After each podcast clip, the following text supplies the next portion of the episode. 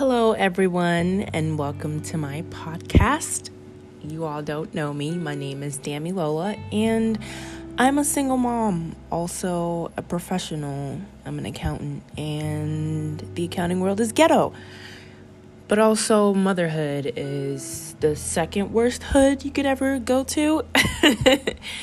Honestly, I love being a mother, but there's sometimes I'm just wishing that I wasn't, especially at this young, tender age of 25. but this podcast is just basically, you know, me ranting most of the time, but just an insight on being a single mother, being a professional, being an accountant, um, trying to get my CPA, all of this journey into my life as a young woman trying to find her place in the world with God. so, my first podcast, my first intro. I hope you all are ready to hear me, to rant with me, feel the same pain with me.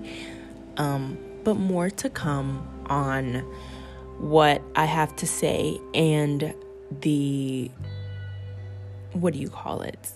the word is escaping me, but I guess the tips, that's the word. the tips that I have to offer.